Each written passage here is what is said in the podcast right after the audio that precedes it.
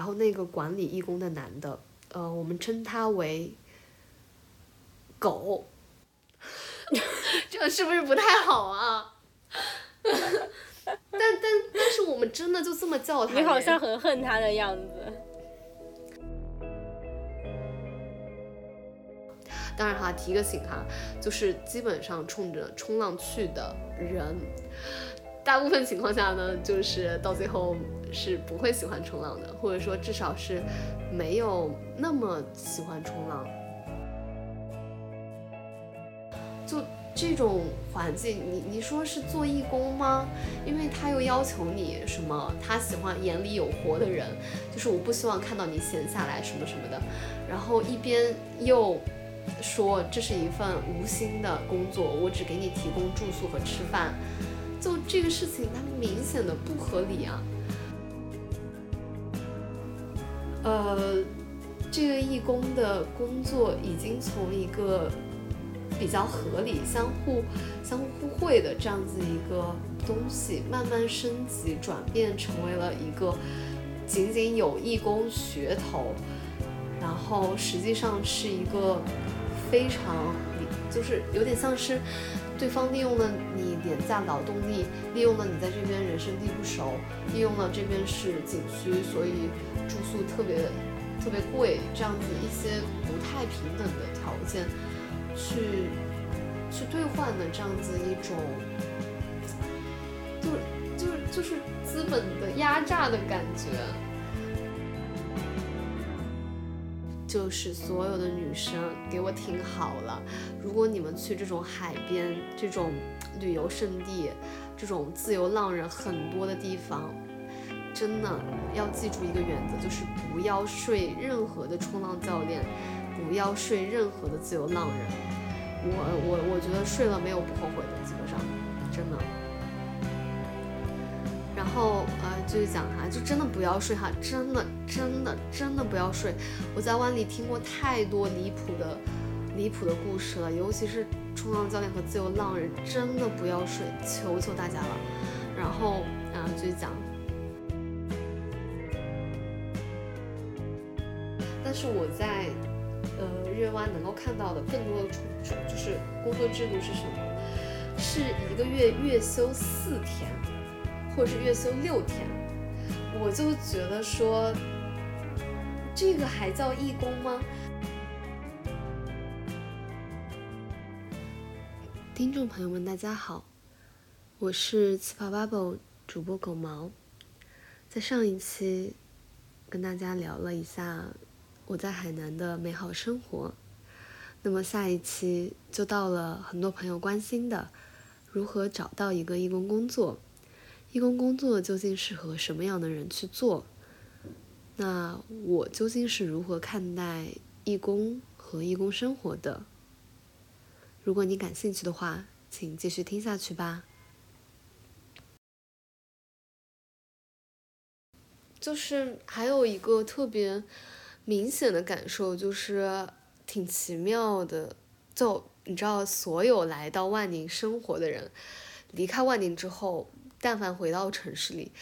每一个人都有巨大的落差感。就我真的问了我每一个离开万宁的朋友，就是什么感受，然后大家都说特别特别的不习惯，觉得城市生活特别的无聊。就包括我有这种明显的感受，但是我后来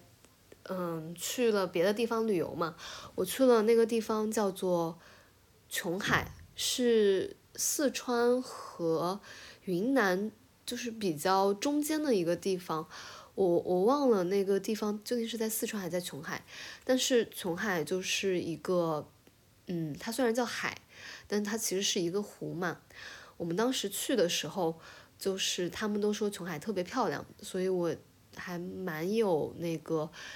兴趣去看一下的。结果我到了之后，我就发现。非常的不对劲，就琼海，它首先是在一个景区里面，你想要进去的话，你得买那个景区的票进去，然后进去之后呢，还得坐那个景区的车，就是相当于要交钱嘛。嗯，进去之后，到了真的到了那个琼海的面前，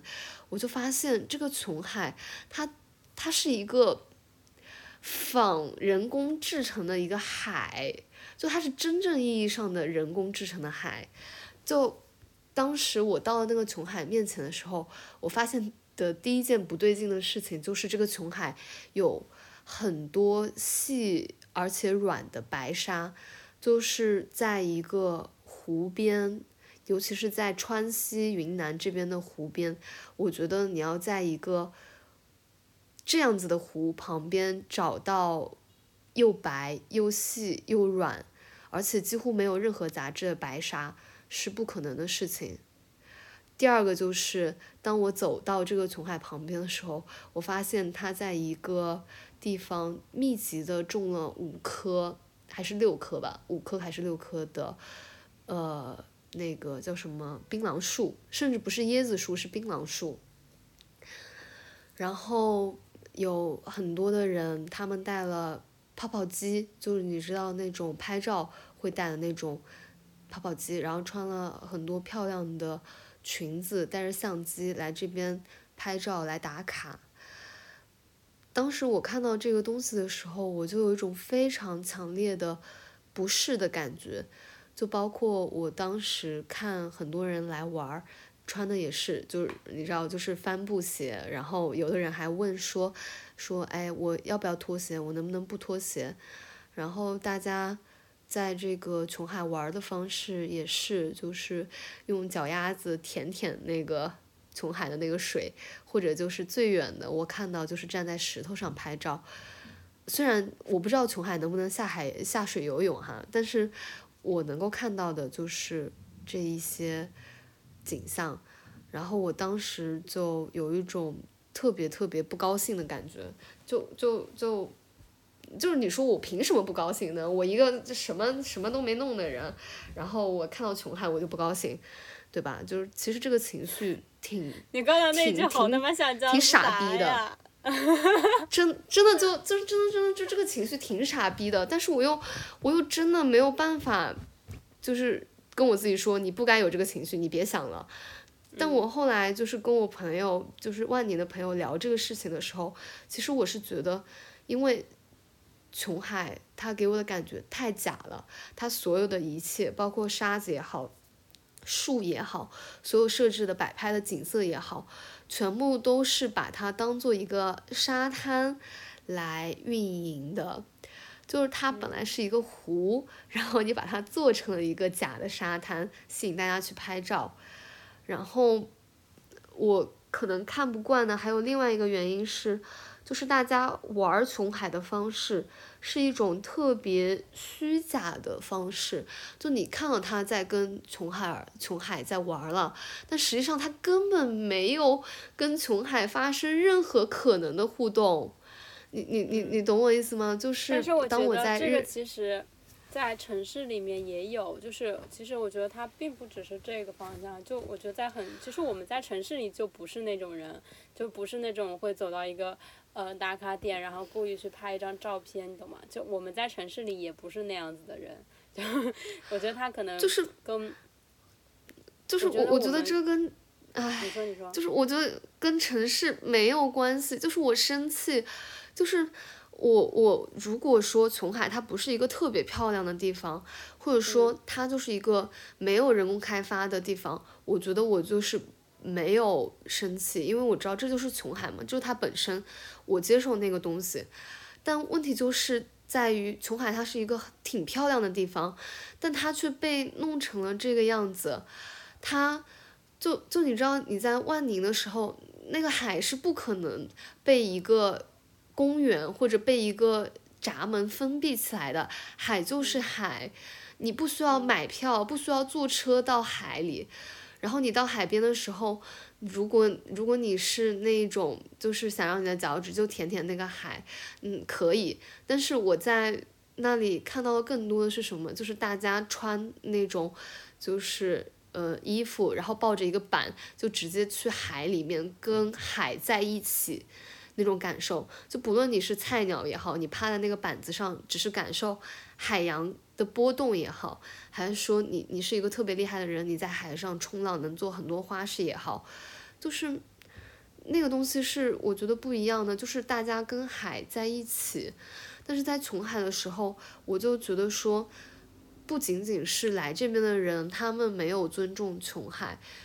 甚至是就是制造琼海的人，真的就是想要开发琼海的人，他们也不尊重琼海，他们只想要一个就是嗯看上去好看一点的景色，能吸引大家的景色。但实际上，那根本就不是琼海本身，那个也不是你跟自然接触的正确的方式，就是跟自然正确接触的方式，怎么可能是你你你脱鞋子之前，你要感受一下这个沙子会不会粘在脚上，或者你穿鞋的时候，你想找一个地方，然后赶紧把脚洗的那个特别干净，然后拿餐巾纸把你的脚擦擦干，就是就是我觉得我看到这些东西之后，我就是有一些。生理性的愤怒，但是这个愤怒就是，哎呀，也很傻逼了，就是你也没有资格说人家，就是这种感受，就是我心里更加憋屈了，想到这一层。知道了，知道了，知道了，知道了。但是我觉得，哎，就是你你这这个情绪当然是正常，但是我觉得如果从他们的角度来看，并不是每一个人都有这个机会，就是在万宁的这样一段，就是。因为我觉得我们的教育里面确实就是很缺少关于自然的教育，你不觉得吗？而且以前我跟你出去的时候，你甚至分不清楚植物到底是哪几种植物。就是我觉得我在自然植物方面的知识也要，就是就是稍多一些吧。就是会有那种感觉，就是我们没有被教育过怎么样去跟。自然接触没有被教育过，说我们因为比如说，包括你说在城市里面，包括你说在其他地方，我们去的地方就就跟竹子当时去那个四川那个爬那个川西那个藏族那边，他也说哦，原来这个山是不会有阶梯的，就是不会有人去给你搞这个阶梯一样，就是当你习以为常的时候，你会发现哦，原来一座山 上面是没有阶梯的，就是可能有些人一辈子就是只能在城市里，或者是他们没有想到说我们要嗯。就是有那个机会吧，就那种感觉。但是你的情绪当然是很正常，甚至你在讲述方式真的太像姜思达了，我觉得有一有一部分魂穿了。就是先讲一个自己的很气的感受，然后说起，哎呀，我这个感受也很傻逼吧，然后。就是就是你知道吗？因为我就觉得我之前肯定一定程度上跟他们是一样的人，就我觉得我这个愤怒就是。不仅仅是对于开发琼海的人的愤怒，其实肯定也是有对于我自己的一些愤怒，而且，而且其实我心里很害怕，就是我在我经历了万宁的那一种特别鲜活的跟自然的接触之后，我很害怕我回到城市中，我又变回了那一个样子，就是我真的不喜欢之前那个样子的我。就是我我我我其实很害怕我自己又会回到那个状态下，而且我知道我非常有可能。嗯，我觉得这点你就可以参考一下嘉义吧。我觉得嘉义就是，他哪怕很累，他也会去楼下的呃草坪上去带狗一起躺着啊什么。就是其实你本身还是有很多机会可以去。去做这个，其实我觉得不用太悲观，因为这世界上就是城市比较多。当然，我觉得我在听的时候，我觉得你也很也会很适合，就是一直旅居。包括你之后不是也要去澳洲，这不是新西兰打工度假了吗？对，听众朋友们，大家可以持续的追一下，我们也可以聊一聊打工度假的，对。对，呃，如果我能润，如果能出去的话，嗯。嗯，我觉得你也很适合那个，就是很适合过这样的生活。嗯，但我觉得我也很适合过这样的生活，但是嗯，就是觉得说，哎，反正就只有一点，就是我们要货真价实的生活，我们不要那些东西，对吧？那其实你只要很诚实的在生活，我觉得在哪里都都还好吧，嗯。我我可是我真的对自己没有那么大的信心，就是。我觉得在海南的时候，我我非常明显的感觉到，海南给我的影响跟城市给我的影响就是非常大的区别。好像我在海南的时候，我就是很容易的能够获得那些东西，跟自然的亲近也好，包括跟朋友的亲近也好，这个东西就是自然而然的来了。但是在城市，我觉得我一直有在挣扎，说想要找这些东西，但是我没有办法找到。就是我觉得以我自己的能力，我没有办法去负担得起这个代价。嗯，我理解你的这个意思吧。但是他会，嗯，但是你现在这一段表述会给我一种感觉，就是说，比如说我知道一个地方很好，然后我就去那里待着。但其实他那个东西很多，就像你刚刚讲，他就是他还是有一种，就是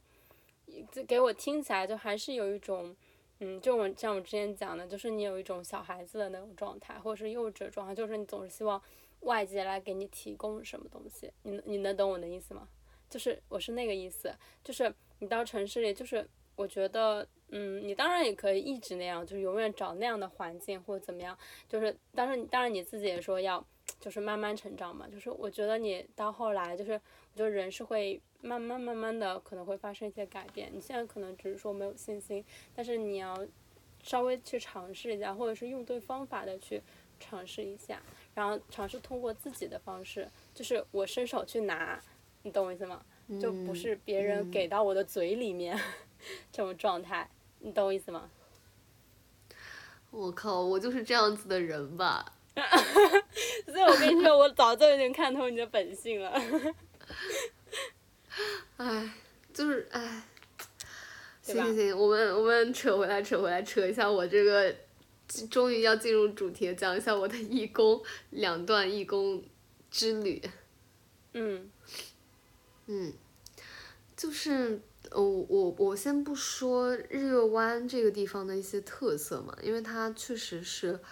呃，我觉得我在那边的生活很大一部分是因为日月湾它有这个特色，所以我能够感受到的一些东西，就比如说，呃，的一些比较中产阶级的感受，因为，嗯，或者是一些比较。就是比较附近性的感受嘛，对吗？就是这些东西。我先不提日。哎呦，学会了附近了，哎呦。哎呀，这个随便，就是谢谢香标老师哈，谢谢谢谢，嗯，然后，就就先不提这些东西吧，就是单纯讲我对于义工制度的，呃，经历，就是就是这么说吧，因为我怎么找到这个义工的呢？我是在网上，就是小红书上。找看哪些冲浪店的攻略嘛，因为万宁是一个冲浪圣地，然后当时想的就说，哎，我在那个冲浪店工作，然后就能够顺便学学冲浪。当然哈，提个醒哈，就是基本上冲着冲浪去的人，大部分情况下呢，就是到最后是不会喜欢冲浪的，或者说至少是没有那么喜欢冲浪。然后。呃，当时是看了小红书上的一些帖子，讲说哪个冲浪店福利怎么样什么的，我就之前本来定的是想去阿罗哈嘛，阿罗哈冲浪店，然后当时是他们实在是太火爆了，因为他们条件也好，而且比较会营销，所以去找他们的店特别多，去找他们的那个义工特别多，然后就没选上。就是我的时间跟他们凑不上，然后后来是又找了另外一家店，叫盘古掌，在盘古掌就是就商量好一切去做义工，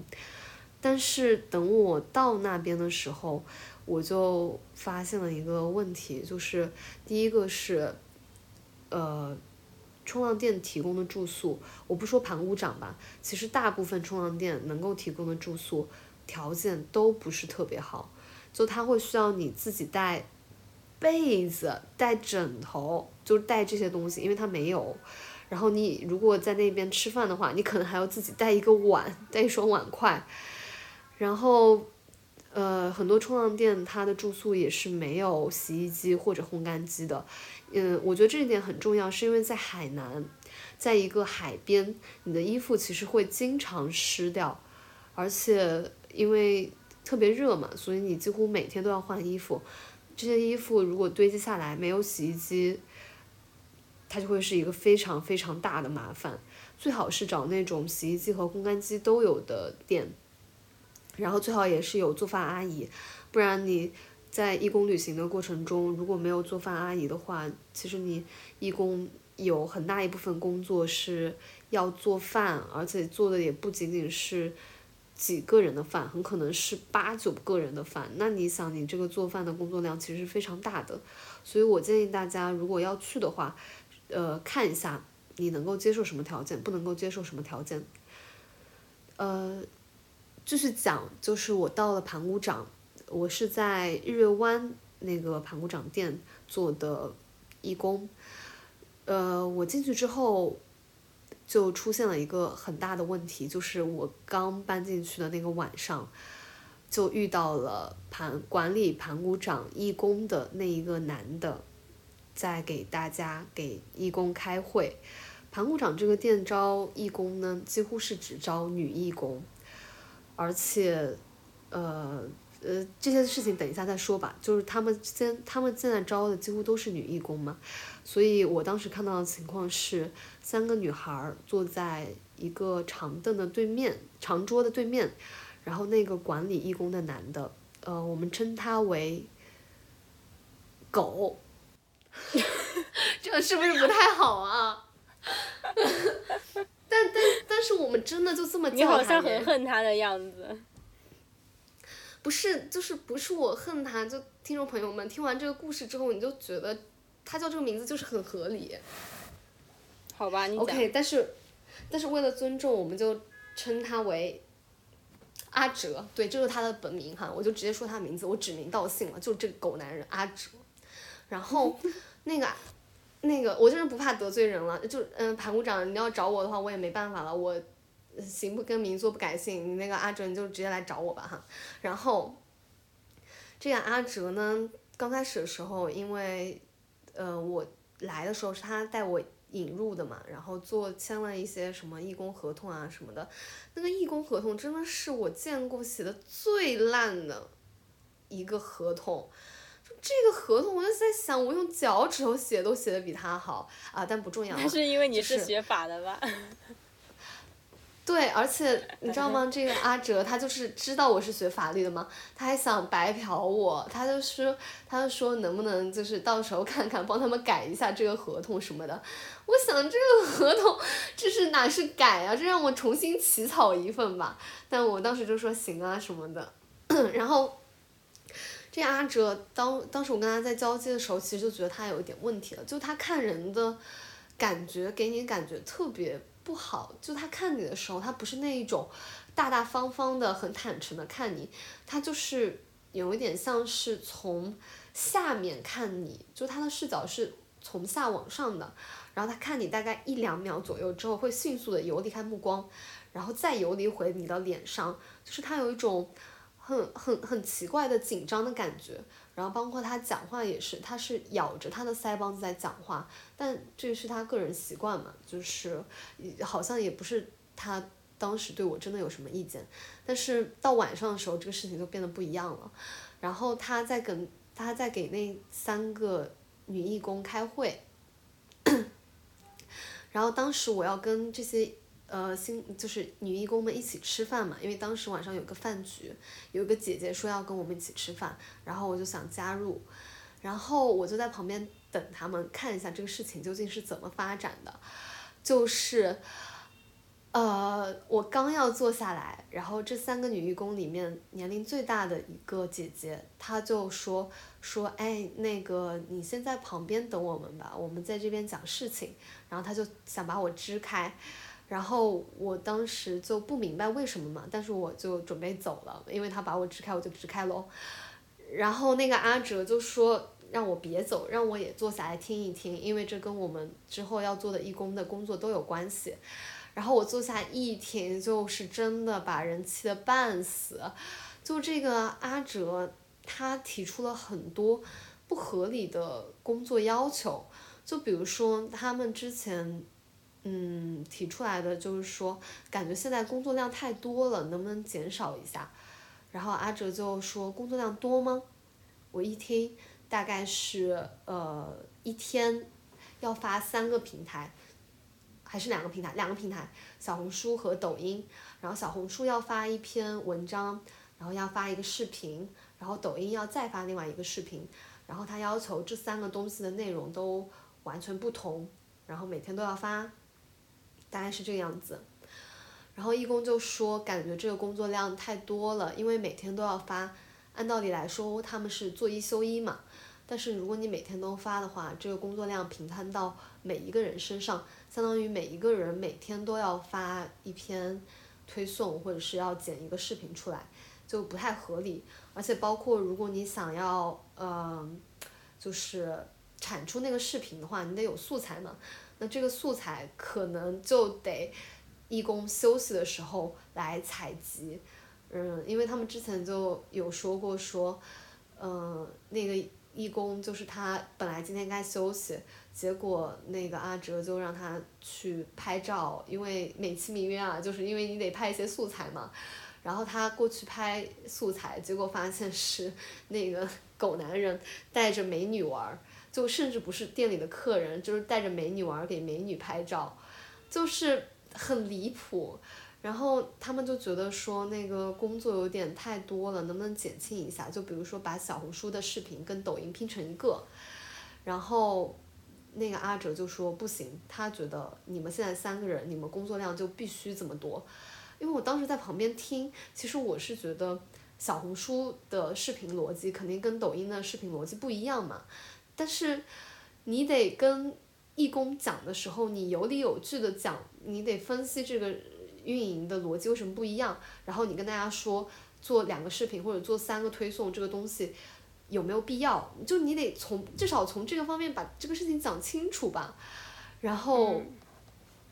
那个阿哲他沟通的方式不是这样子的，他就是觉得说之前两个人，那你做两个视频可以，但你们三个人了，你们就得做三个视频。呃，OK，这个逻辑我听了之后就是一些觉得震惊。谢谢谢谢。对，就是觉得一些震惊，但是我当时也刚开始我也没说话，然后他们三个义工就开始商量说说呃，那我们现在不讲这个量的事情，我们就讲一下工作流程的事情，行不行？他说他们现在是三个人，再加上新来的我四个人，四个人呢可以做一个小部门，然后你可以从。嗯，计划这个视频开始，从规划，呃，从策划到脚本，然后到剪辑，到真的产出，就是完全可以有一个这样子的流程出来。然后你不用就是每天都做一些很重复或者很无聊的内容，这样子也没有人看，没有点击量嘛。然后，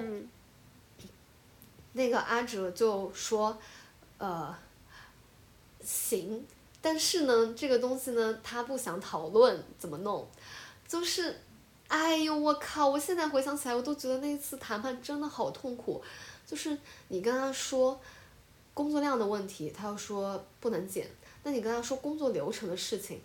然后他也就是不想跟你讨论，因为他不懂这个事情，他也不想跟你讨论。然后他想，他他当时提出来的，他当时提出来的唯一的听得比较清楚的诉求就是，如果你们。做了一个视频，这个视频的播放量或者点击量能够超多少多少多少，那我们接下来谈怎么给你们减工作量的事情。然后当时我就觉得这个逻辑就是很不对吧，我就说等一下等一下，我有话要说，我就说嗯，首先我是一个中间人，因为我还没有成为义工，然后我也还没有那个什么就是参加过工作，所以我呃那个什么就是呃讲一些公道话哈，然后。然后他又说，他的眼睛就是直接像那个照射灯一样指向我，然后他就直接说说，对你从来没有参加过工作，所以你也不了解什么情况，所以请你闭嘴，然后什么什么的，然后我就我靠，你知道我的性格吧，我就是那一种，一刚则刚，就是，对，就是就是如果你软声软气的跟我讲话，我可能还觉得就是可以商量，但是如果你是这种特别，那那。那个特别没有道理，然后脾气还特别臭，我就觉得你妈来了，一重拳出击。对，对对对，真的就是很想重拳出击，出击。我就说，然后然后我就说，啊，但是我觉得我仍然就是可以这样说吧，要不你先让我说完呗。然后我就是直接去刚他，然后他的那个眼睛就气鼓鼓的，然后就是瞪得很大，然后就说那我觉得应该这样这样做，首先你应该给大家一个什么什么时间，然后你让大家怎么怎么样，我就叭叭叭说一堆，说一堆之后就是，然后他就特别的生气，因为我就是可能就是觉得自己挑战了他的权威。对对对，就是这种感受，真的挑战了他的权威，他特别特别生气，然后然后后来就是就真的就是把大家弄弄的就场面特别难看，就什么协商也没协下来，工作量也没谈，然后那个工作流程也不谈，就就是就是你知道他给大家留的话是什么吗？就是爱干干不干滚。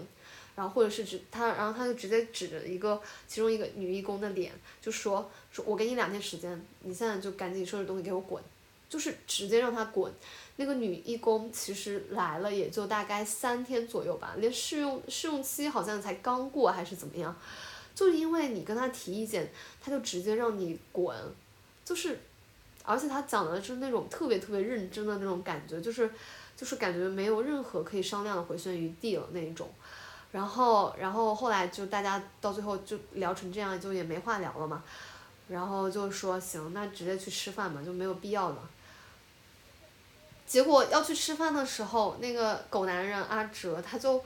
说：“哎，那个谁，你留一下，就把我留下来。”然后把我留下来，我以为要跟我讲什么事情呢。然后他上来第一句话就是他说：“他说你知道吗？我就是喜欢听话的人。”然后就开始。跟我进行一些你妈来喽，施教喽。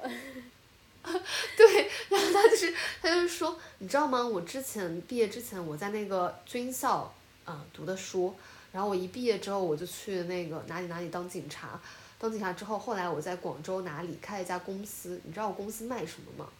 卖什么什么什么东西？他就讲了一堆，然后他说，他说我人多的时候，我现在管一百多个人都不是什么事情。都管得服服帖帖的，你不要在这里跟我谈什么自由，谈什么民主，我们是私企，没有这些东西的。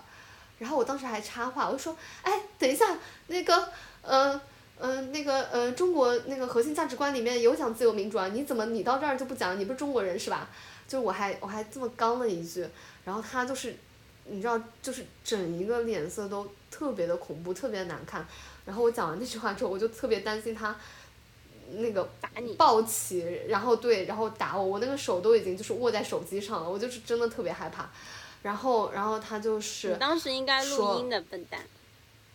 哦，你说的对，我都我靠，我都没想到。我靠，我比你还聪明一些，操！我还知道流血呈堂证供。我靠，我不知道他会跟我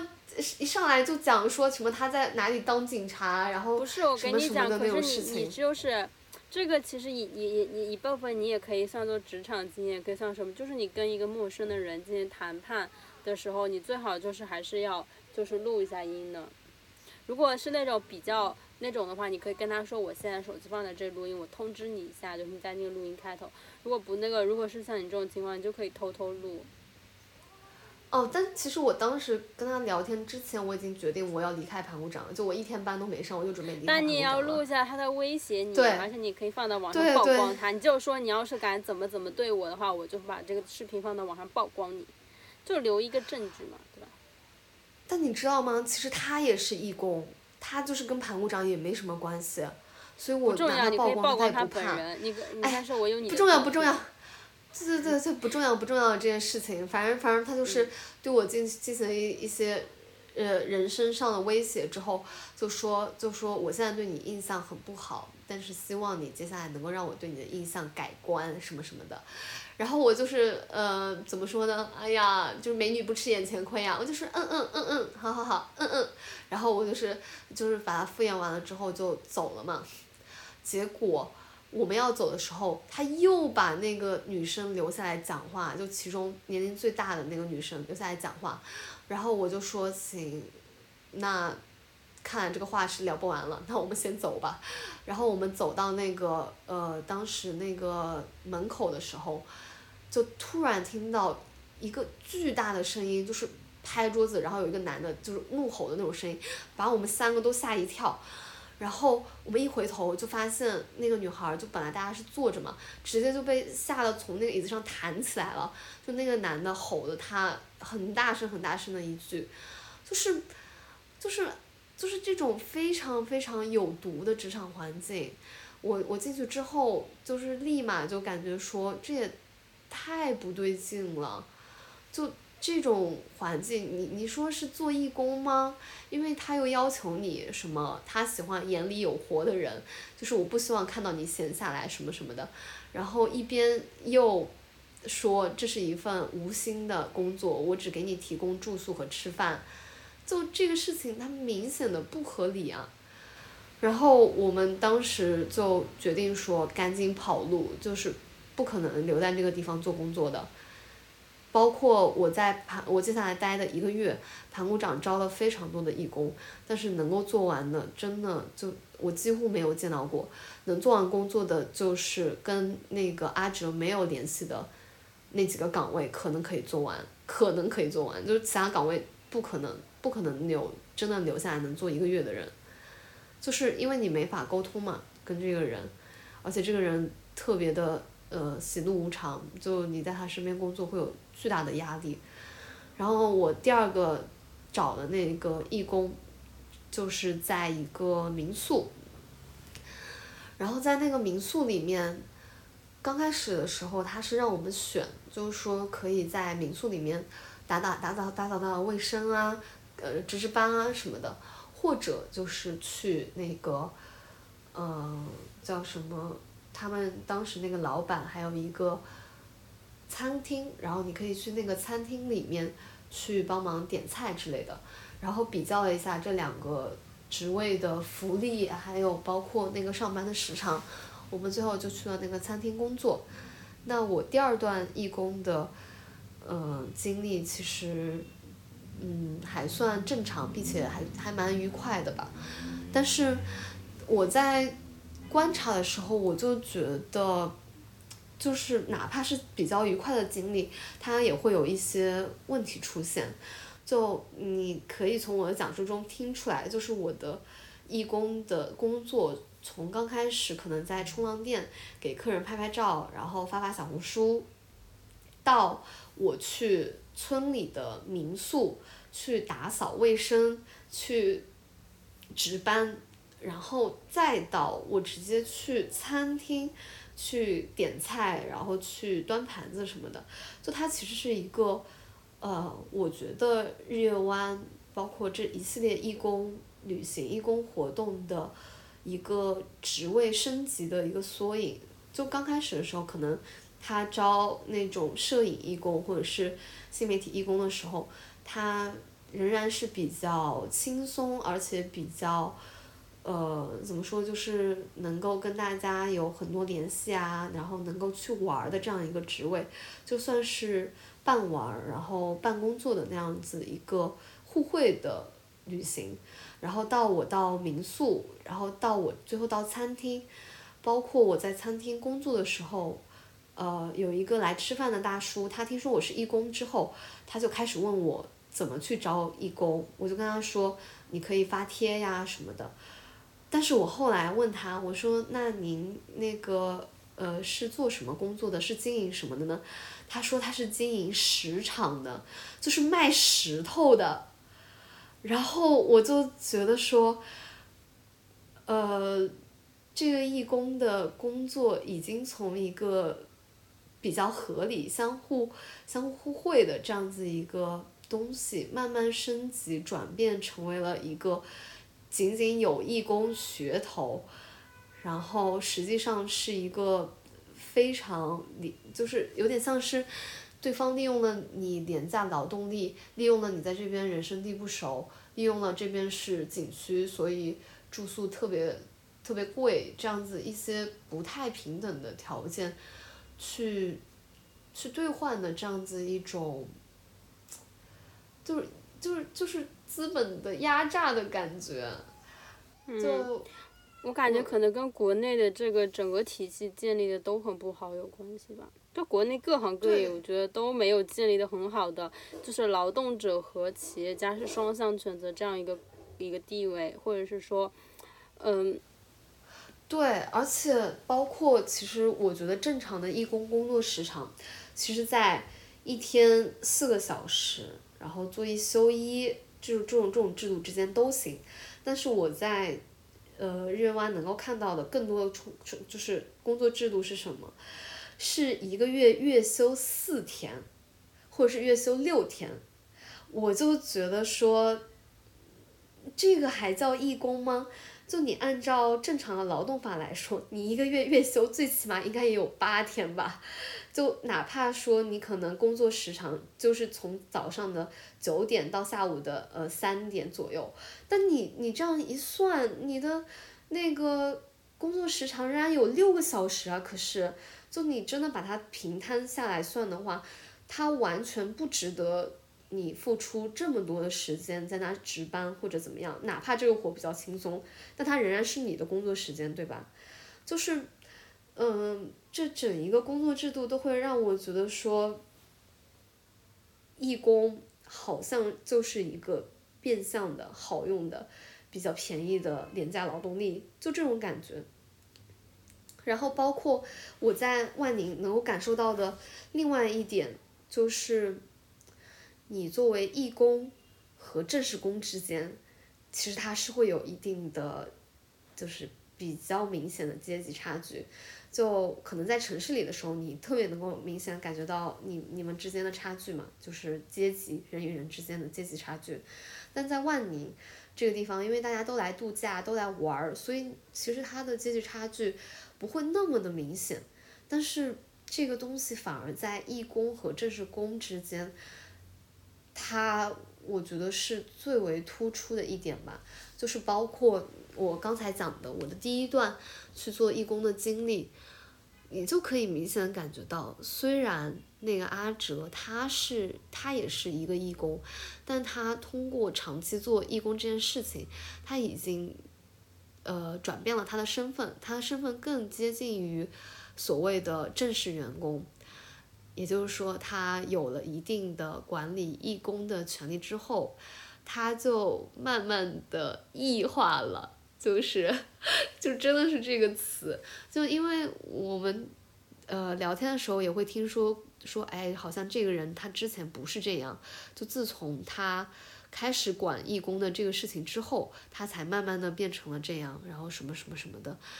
嗯，包括我在第二家民宿做义工的时候，我也有一种很明显的感觉，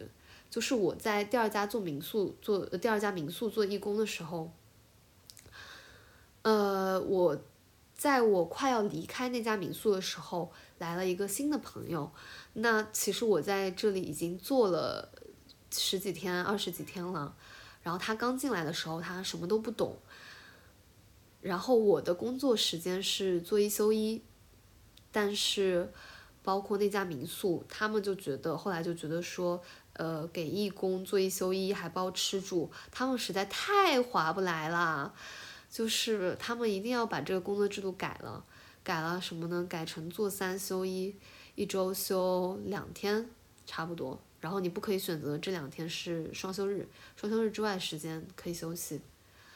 然后，当时他们就，呃，有一点想要把我赶走吧。然后，当然我就是进行一些，据理力争的抗争，我就说我不走，然后什么什么的。后来他们也没有办法，那一个管理义工的正式员工就过来跟我商量说，说。哎，那你既然不走的话也可以，但是我们要来一个新的义工，我们跟他说的时间是做三休一，那你要不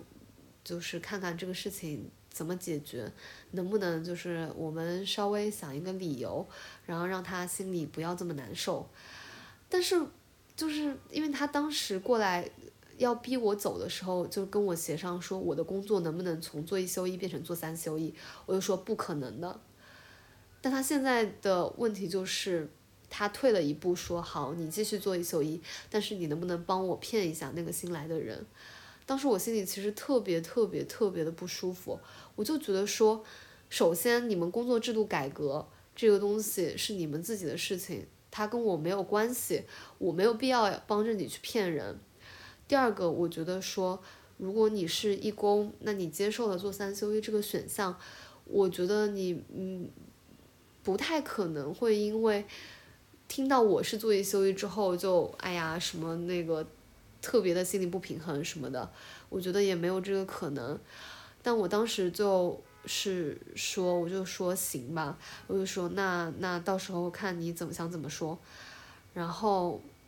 其实在这个时候，如果我完全接受了他的意见，我帮他去骗那个新来的朋友，说哎呀，这个我是正式员工，然后你是非正式员工，那我们的待遇就是不一样。或者说我再找一些其他更离离谱的理由骗他的话，其实。从某种程度上来说，我就是被这个制度卷到里面去了，因为，嗯，你知道吗？我没有任何的原因去帮他骗人，没有任何的理由去做这件事情，仅仅是因为我在这里待的时间久了，而且我好像像一个比较正式的员工一样。所以我就有义务去帮他做这个事情，而且我当时心里面其实说实话，就是，确实是有那种愧疚的感觉，就是说，哎，好像我确实要帮他们做这个事情，啊，虽然到到最后我就是我我我跟那个朋友刚来的第一天我就跟他坦白了，我就说事情不是这个样子的，其实是怎么样怎么样，但是我我心里仍然能够感觉到，就是你在这个过程中。你不由自主的参与了这个进程，然后你如果没有及时的明白你在做什么东西，那你就会被这个东西所异化，因为，嗯，所有的那边的正式员工几乎都是从义工开始做过来的，在义工的过程中，其实，它并不是一个权力非常对等的情况，对吗？你在做义工的过程中，一定会有。非常多被人坑，或者是被人骗，或者是因为搞不清楚情况，然后就做了一些错误选择的情况，呃，搞不清楚情况，所以做了一些错误的选择嘛。就是我觉得，作为一个有有有相关经验的人，你也是从义工过来的，按道理来说，你应当做的事情是帮助新来的义工。逃离出这个坎，或者是逃离出这些坑，但是因为你在这边工作的时间久了，而且因为很可能老板给你的任务就是让你管理这些义工，你可能完全没有收到什么钱，但你收到了一些权利之后，他就开始想如何从这些义工的身上去剥削一些东西，就是，嗯。挺明显的一个现象就是，很多时候我觉得我们那家民宿的老板他其实并没有想要做一些事情，但是他手下的这一些正式员工会帮他想，就比如说在餐厅做义工嘛，因为餐厅其实相对来说你比起那种摄影啊什么的，它一定是一个脏而且累很多的活，然后他们当时调那个员工待遇的时候。那个女孩就直接说说，哎呀，那我们也一周休三天，休四天好了。就是，嗯，怎么可能呢？你想，你跟人家上班的时间又不一样，你经常是上那种夜班，要上到十二点，然后你又要求人家帮你做这么累、这么脏的活，然后你给人家的待遇又是一天只休三，呃，一一个月只休三四天，就。根本就没有从义工的角度去思考这个问题吧。然后有一个另外一个女孩，就是跟他一起制定了这个呃休息的规则的女孩，就劝他说：“他说这个东西呢不会有义工愿意来做的，因为你这个性质实在是，就是福利实在是不太好。”然后那个人就说：“说啊，但是我们要为老板考虑的呀。”如果那些人来都做一休一的话，那老板的这个利益怎么保证？那他们来这边不就白吃白喝了吗？什么什么的，反正就是，我当时听到那些东西的时候，我心里还挺震惊的，因为怎么会有人把做一休一这个东西说成是打打白工、白吃白喝，就是。他为什么会完全忽视掉义工的付出，而完全站在一个，嗯，资本家一个剥削者的角度去思考这个问题？而且我相信，在他成为管理义工的这个人之前，他一定是做了很长一段时间的义工的，就是包括我在那个地方做的时候，我就能够看到跟我同期来的一个男生，他也是义工，但是呢，他现在要对这个民宿，包括对那些餐饮进行一个投资，他要入股了。就是他入股之后，我也觉得说好像有一些东西不太一样了。第一个就是他本来应该做的工作并不是去那个餐厅上班，但是他因为入股了，所以他基本上每天晚上都要在那个餐厅待到特别特别晚，帮忙打打下手呀什么的。就我觉得完全跟他想要来日月湾、想要来度假的这一个目的完全的相反了。第二个就是，唉，一旦你在一个地方投了钱，或者你可能会获得一些收益的时候，你对待很多东西的心态也会完全不一样。但那都是别人的一个一个选择吧，而且我觉得你讲的这些东西，就是，嗯，我觉得就是我们没有，它可能还是属于一个就是灰色的地带，就是没有。办法去规范，就就是看运气啊，然后凭那个老板的这种，他个人是不是大发善心了？但是我觉得权利啊，然后等级啊这些东西，我甚至有时候在想，这些东西是不是就是人类本身的就是劣根性呢？还是说他他是因为我们在这样一套阶级分明的社会里面，就是我真的觉得中国社会是非常阶级分明的社会。就是不是我不知道能不能过审，我真的觉得就是这样，大家好像很喜欢比，什么都喜欢比，就那种，就是哎，但是我觉得做一休一就还好吧，因为人家是过来打工度假，而且你提供的又不是什么，你虽然说度假，然后房子很贵，但人家那提供的什么是一室一厅，是那种酒店，它值那个价格，你又不值，而且我们国内确实也不是特别看重劳动力吧，因为我有看过一些。就是他们在，比如说黑山地区，就是在欧洲那边，呃，做义工，然后打工度假。他那可能就是因为人少吧，然后他们那个房东就是他们在一个滑雪场，就是一对夫妻嘛，他们去那里打工，然后那个滑雪场也是给他们拍拍照，然后呃怎么怎么样吧，然后但那个他们是直接给了他们一栋独栋的房子呀，你知道吗？直接住在一栋独栋的房子里面，还给他们一辆车，可以自己开到镇上去买菜。就买买你的必需品，就那种东西，就他是给的那样的条件，所以我就在想，嗯，你还是去国外打工吧。就是，其实你你完全可以换算一下你的那个劳动力，就我现在住的住的那个房床位，它其实完全可以以三十到五十左右一天的价格租给你。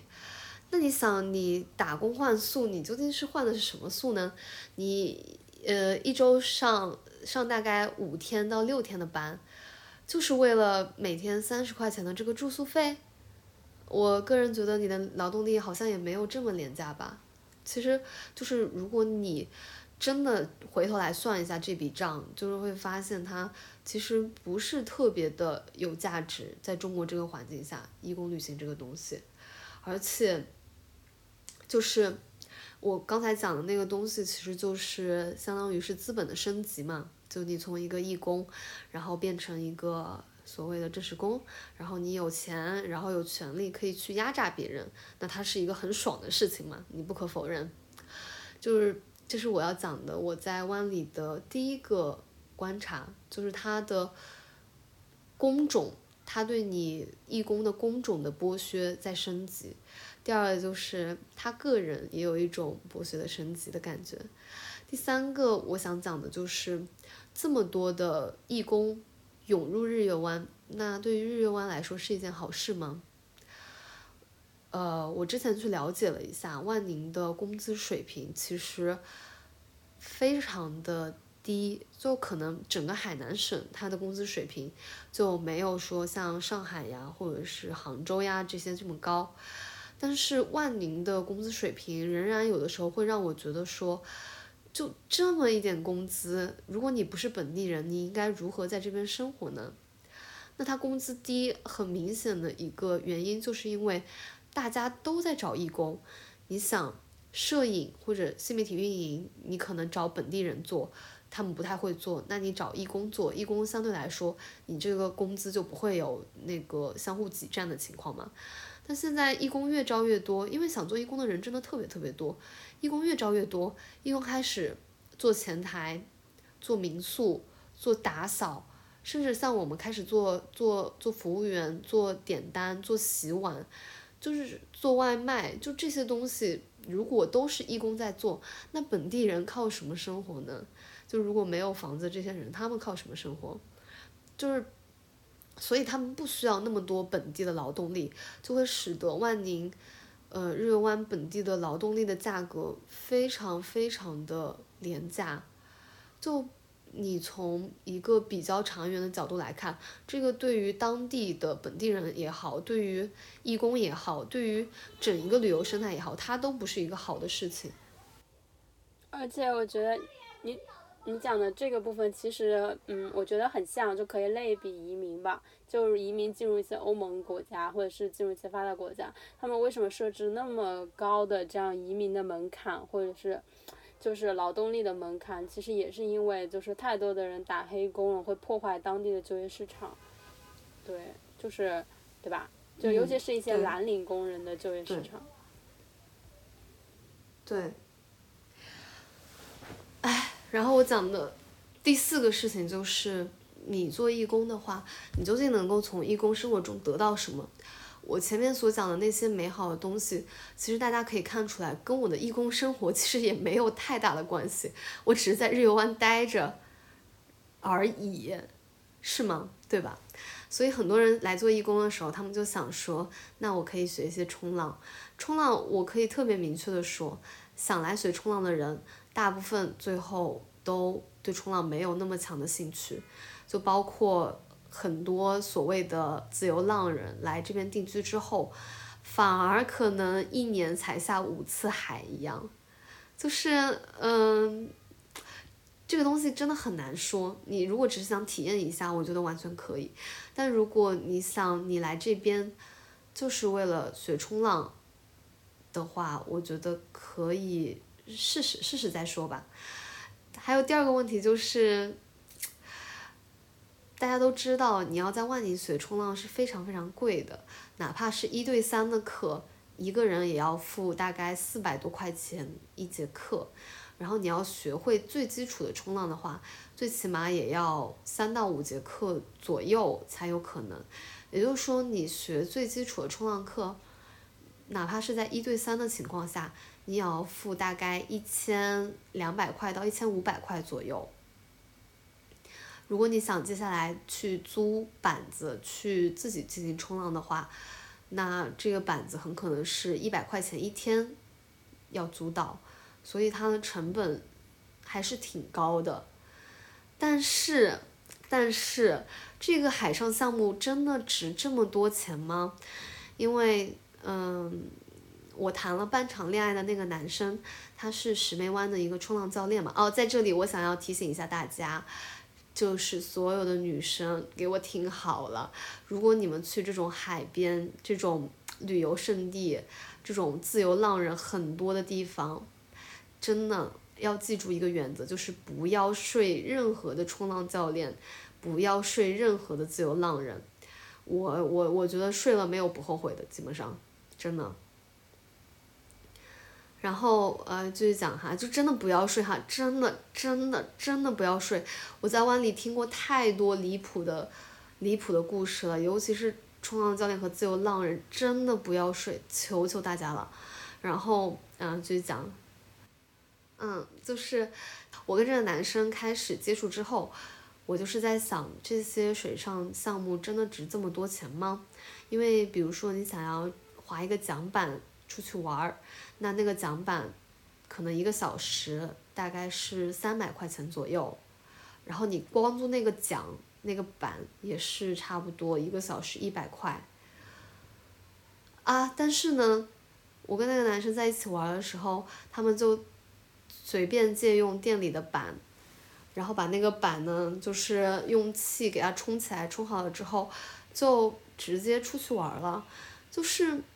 你就觉得它好像是你家里有一个锅，然后你把这个锅拿过来之后，你在里面煎了一个鸡蛋一样，这么简单。就如果把我跟他一起玩的这些时间，真的全部都折算成所谓的什么教练上课呀，什么的桨板出海呀，什么东西或者浮潜呀这些东西，零零总总的加在一起，肯定有几千块钱。因为我们玩了什么呢？他带我去滑了桨板，然后带我去嘉景岛浮潜，然后包括嗯带我去冲浪什么的，就是所有的这些东西加在一起，如果让你花几千块钱去换这些时间，我就会觉得说，天呐，这也太贵太离谱了吧！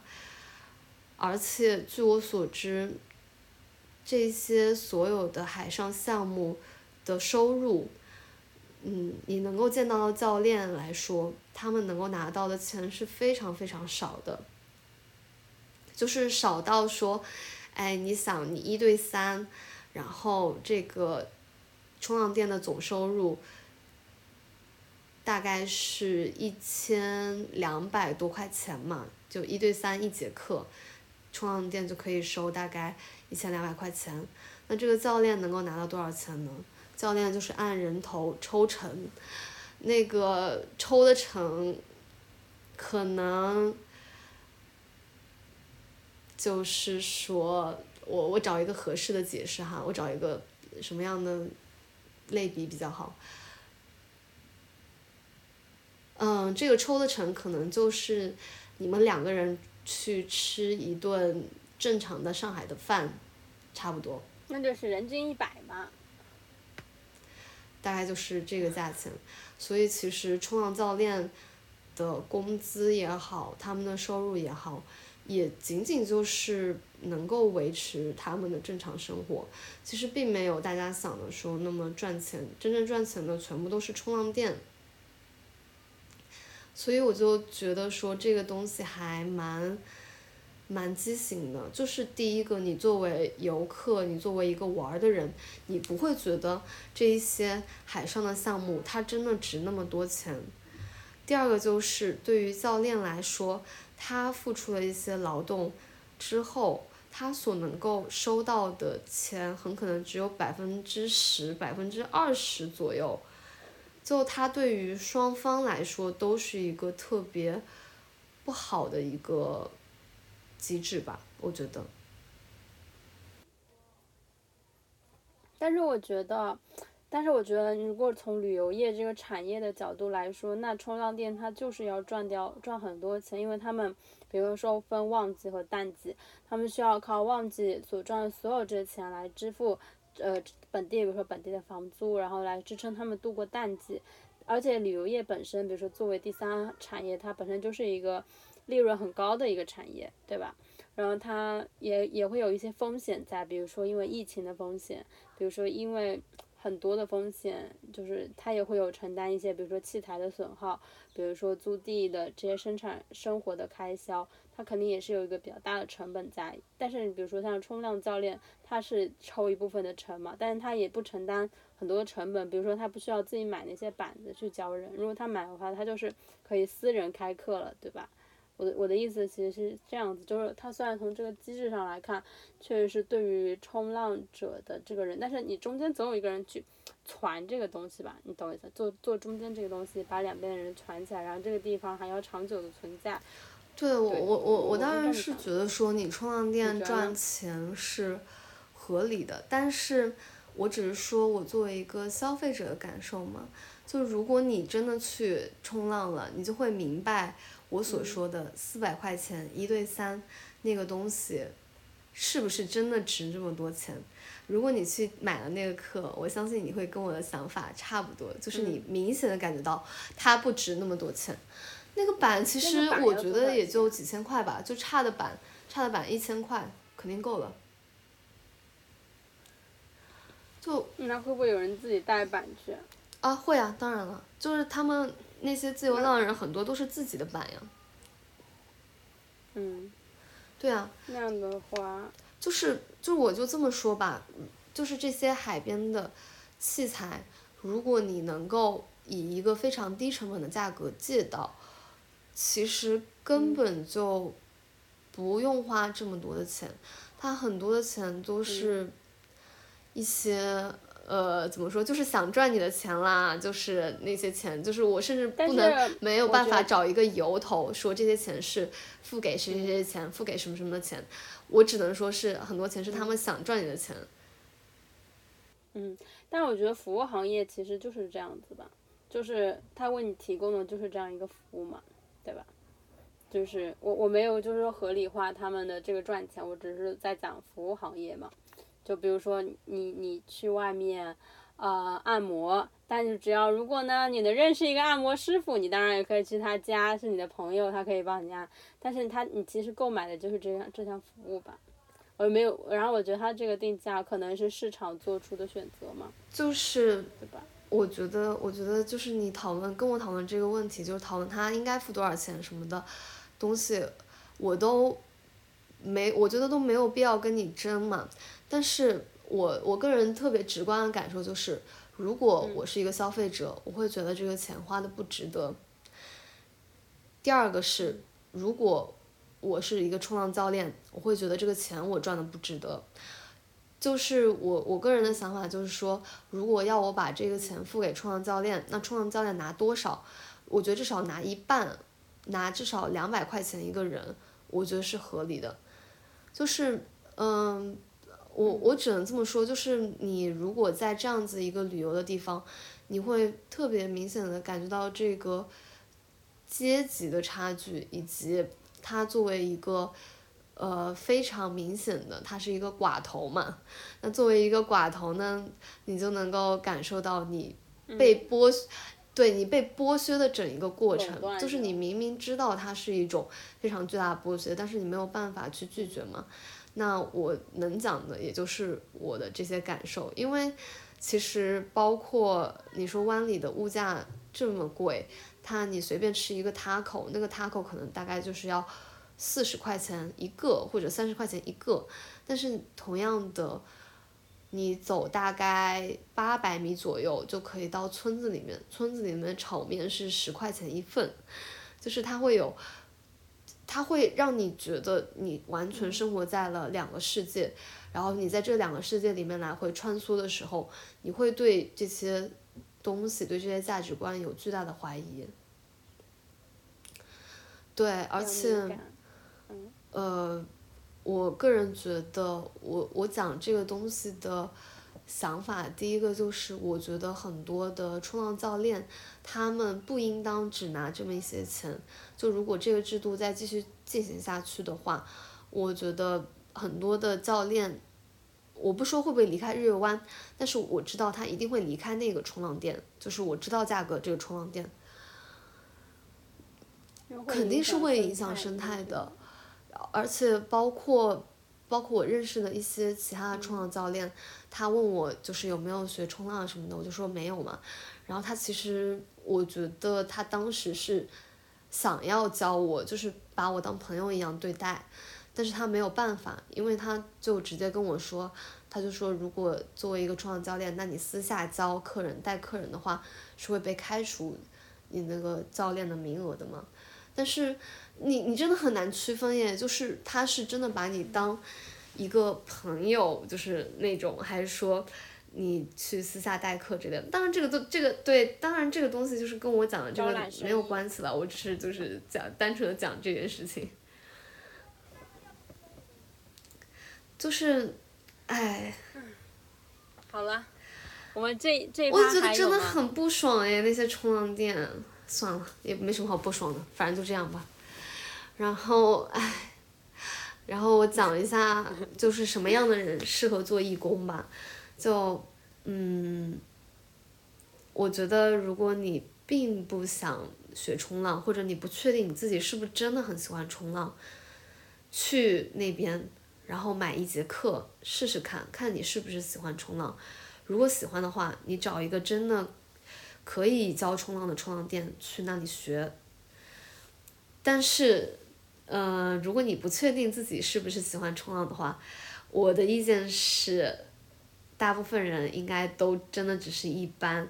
然后你也没有必要去为了仅仅是可能五十块钱的一个床位，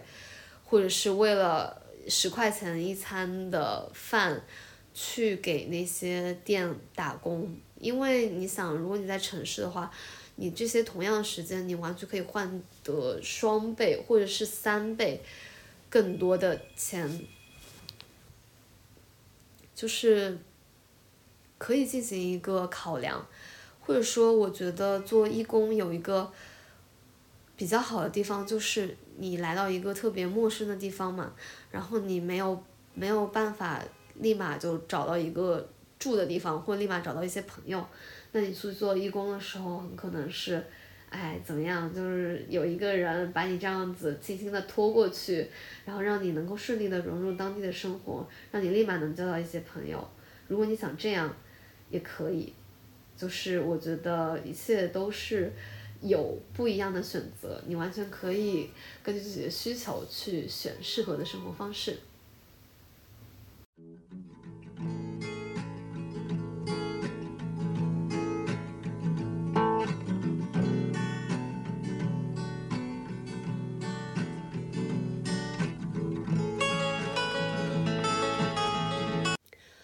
听众朋友们，大家好，我是主播狗毛。在本期节目录制完成的大概一周之后，我才突然想起有一个很重要的事情忘记跟大家讲了。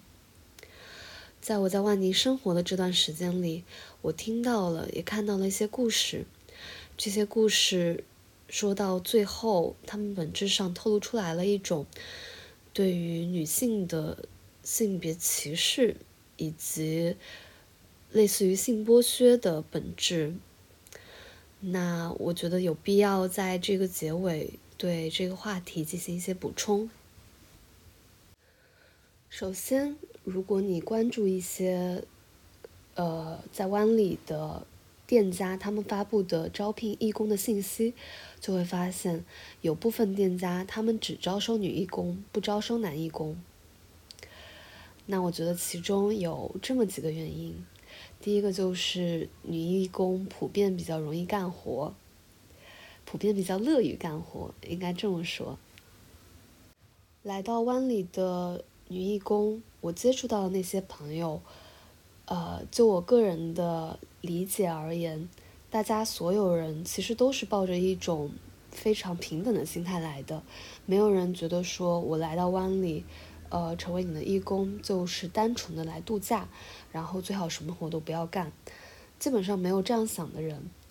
但是，呃，从我听到的一些故事里，我就发现那些再也不招男义工的冲浪店，往往是因为男义工确实比较容易做一些离谱的事情，就比如说他们很可能会把，呃，寝室里的被子打包卷走，或者是在。应该上班的时候，呃，整一个大消失，然后就是搞得工作没有办法进行，所以有一些店他们会在经历了这些东西之后，会要求只招女义工。第二个，我觉得只招女义工的原因就是，说来有点残忍，就是女义工比较容易被掌握，相比较很多男义工，因为，呃，根据我在之前冲浪店的经历。很多人就会说，你们女义工真的能忍？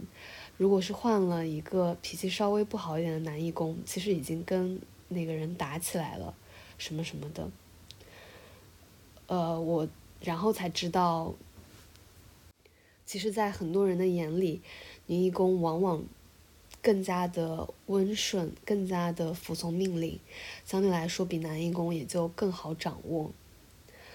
那么第三个原因是，我觉得湾里对于女性有一定的普遍程度上都有一定的物化，因为几乎在管理义工招聘的这个方面，很多的店都是交由一些男性来运营的，在运营这些东西的途中。呃，哪怕是冲浪店的教练也好，也会开玩笑说：“哎呀，要多招几个漂亮的女义工进来呀。”然后包括他们在筛选简历的时候，也会特别明确的要求你发几张个人照片、生活照等等。其实我觉得，从某种程度上来说，你当然选择一些好看的义工是无可厚非的，但是，嗯，当你招的人所有的人都是女义工，而且你又想要你的女义工特别好看的时候，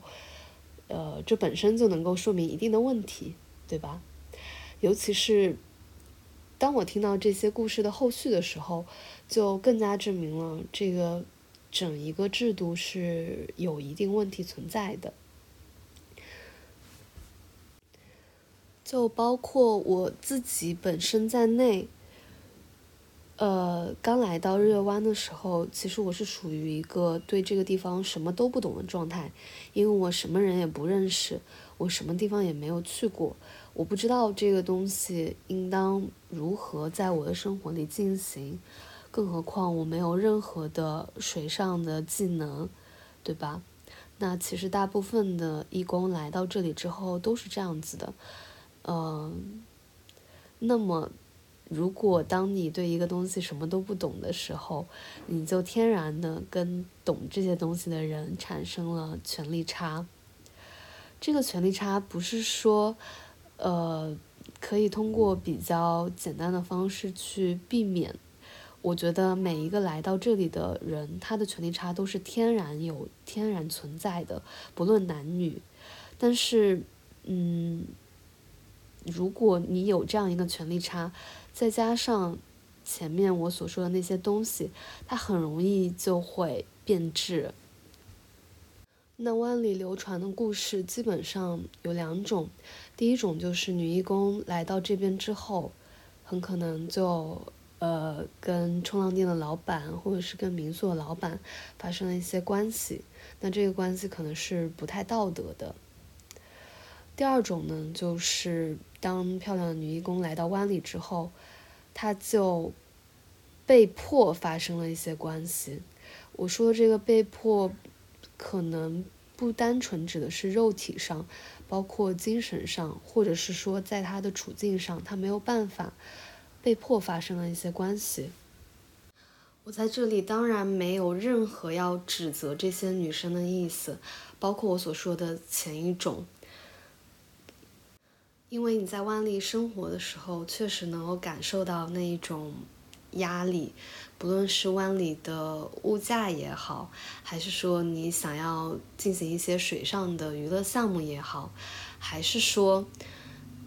那些因为你进到湾里，进入他所这样一套跟社会阶级完全不一样的呃秩序的时候，你都会有一种嗯非常茫然、非常无措的感觉。而且从这种意义上来说，我不觉得日月湾这个地方它是完全脱离了阶级存在的，它有，但这个东西只是跟城市里面我们所拿来排序的那个东西不一样而已。我觉得在城市里面，我们拿来排序的东西无非就是你的地位、你的金钱嘛。那在日月湾里，这个东西就很可能变成了你的固定资产。比如说，你有房子，有车，有冲浪板，有桨板，你的能力，你能不能带人出去玩儿，出去冲浪？然后才是其他一些更加世俗的东西，以及甚至我觉得，在这个日月湾里面，你的资历、你的时间，它也是一种，嗯，隐性的权利。对所以我理解那一些，呃，像这些东西，去投靠的那一些义工，但是，我觉得更为可恶的当然是后面一种，就是利用了这些权力差，去逼迫你做一些事情的人。那我就听说过这样一个故事，就是有一个女义工，来到这里之后。嗯，那个管义工的人就觉得她非常漂亮，然后半追不追的跟他玩了几天之后，就提出要跟他发生关系。这个女义工当然是拒绝了，因为那个，嗯，她不喜欢他嘛。然后事实就是说，这个管义工的那个人，他后来就直接把女义工开除了，就给他几天时间，然后让他离开这里。嗯，我个人觉得这个东西还蛮蛮离谱的，因为作为义工来说，你花了大量的机票钱，花了路费。然后千里迢迢的从可能北方一个城市吧，然后来到了海南。你来到海南之后呢，呃，人生地不熟，这里的所有东西都特别贵，然后你也不知道该怎么玩的情况下，你就被所谓的一个你的老板还是义工的老板开除了。而且据我所知，这些人他们手上也有一些其他的资源，就比如说音乐音乐节的资源。那他，你可能跟他睡了之后，他就可以带你免费去看音乐节，等等之类的。就是，首先我觉得这个权力差，它会导致有的人利用这种权力差去获得一些他不应当获得的东西。第二个事情就是。如果这种事情发生了，那应当怎么办呢？呃，我在日月湾的观察就是，你很难以一种非常有力的方式去回击。呃，为什么这么说呢？因为来到这里的人，首先大家都是来度假的，来度假就不太可能会长期住在这里。第二个就是，长期住在这里的人几乎都是同事。所以他们之间仍然会有一些利益的纠葛，他不一定会站在你这一边。第三个就是，义工对于很多的店来说，其实就是一月一换的衣服，我不知道怎么去形容这个东西，但是确实，呃，义工来了做一个月或者做不满一个月就走，其实不太有人会真的关心你们的生存状况。你受到一些伤害，但是对于这个冲浪店来说，他仍然有源源不断的人想要到他这里来做义工。那么他为什么要在乎你呢？你对于他来说，可能是一个好用的劳动力；对于那些男人来说，更是一月一换的性资源而已。只要他没有对你肉体上有任何的强迫。这个东西在法律上也很难成立嘛，那基本上你就失去了一些可以去制约他的手段。你想，法律上也就是比较大的社会意义层面，你没有办法去制约他。第二个是在那样一个流动的社会里，他不需要在意特别多的世俗的目光，那他没有世俗方面的制约，基本上。这个时候，只剩下了他自己内心的制约，对吧？那如果遇到他是一个特别烂的人，就没有办法了。包括我在湾里能够看到的一些女孩的反击，其实也就是什么，也就是把它发在微信朋友圈里，或者是发在我们有一个群，就是日月湾义工联盟，就发在那里面，然后曝光他。呃，因为那个男生不仅就是跟他睡了，然后没有戴套，然后嗯把他弄伤，因为他是第一次嘛，就把他弄伤，流了非常多的血，呃，反正非常复杂的一些问题吧，然后还出轨各方面，就是我能见到的湾里的女孩的反击，也就是。把那个人曝光在微信朋友圈里，或者是把他发在，因为我们有一个群嘛，就是日月湾冲浪义工联盟，那你把他发到那个群里，让大家，也就是五百个人能看见他，仅此而已。呃，说实话，之前日月湾有一些冲浪店虐待义工，给义工的待遇非常非常不好，然后被人发现检举了之后。其实也就是摇身一变换一个名字，然后继续红红火火的经营下去。那对于那个冲浪教练来说，其实也是不痛不痒的，你发在这样一个微信群里面，只要他不断的有新的女孩来到湾里，老的一批换掉，其实对于他来说根本就没有什么影响。嗯，所以我觉得，你哪怕睡一个游客也好，你都不会有这么强烈的权力差距。你睡一个冲浪教练，那真是太不值得了，因为你他的过去你无从考证。而且，哎，哎，不说了，没意思。那对于整一个月湾的观察也好，对于所谓的隐性的性剥削这个事情也好，目前对于我来说，呃，因为我也只住了一个月，所以我的观察仍然不够。系统不够细致入微，